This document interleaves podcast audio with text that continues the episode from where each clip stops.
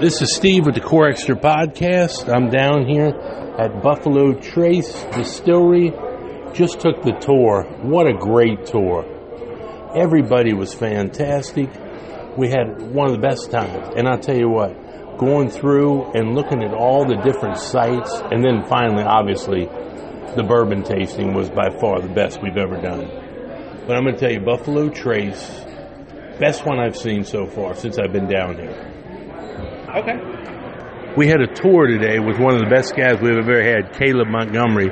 We have Caleb right here. Caleb, you want to tell us a little bit about the distillery here? So, Buffalo Trace, the oldest continuously operating distillery in the country. Uh, we did not shut down during Prohibition. Uh, we were one of the few distillers that was allowed to continue operation. Uh, we produce about 18 different products currently. Uh, some of them are the most well known on the market. It's one of the most award winning bourbons uh, in the industry. Uh, and You'll see a lot of those products. Uh, hard to find right now with a lot of bourbons, but uh, it's going to be getting better. We're undergoing a lot of renovations, a lot of expansion products to get more product out there, and a lot of exciting things going on out here.